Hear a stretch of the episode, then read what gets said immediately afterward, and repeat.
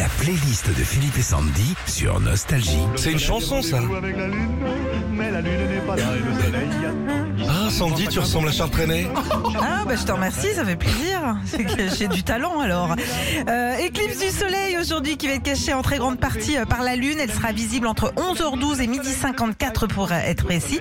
Et justement, c'est penché sur la playlist des tubes qui parle de la lune. Indochine. Ah Cette oui, oui, oui. La lune serait, euh, d'après les fans, l'autre dans un couple. Pourquoi on dit ça au conditionnel? Parce que c'est l'une des rares chansons que Nicolas Sirkis n'a pas écrit et que comme plein de chansons d'Indochine, chacun y voit ce qu'il veut. Fêtons cette éclipse avec Mécano.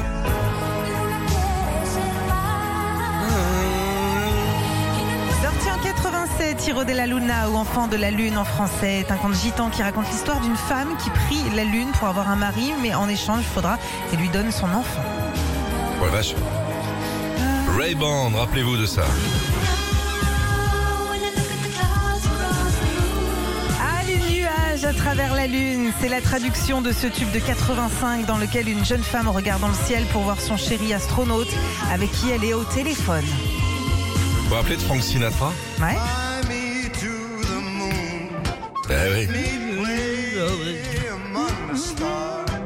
Depuis sa sortie en 64, Fly Me to the Moon est utilisé dans quasiment tous les films qui parlent d'espace. Alors pourquoi ne pas l'écouter tout à l'heure entre 11h et midi et demi pendant l'éclipse du soleil avec la lune serait euh, classe ça. Hein? Un petit cigare. Police,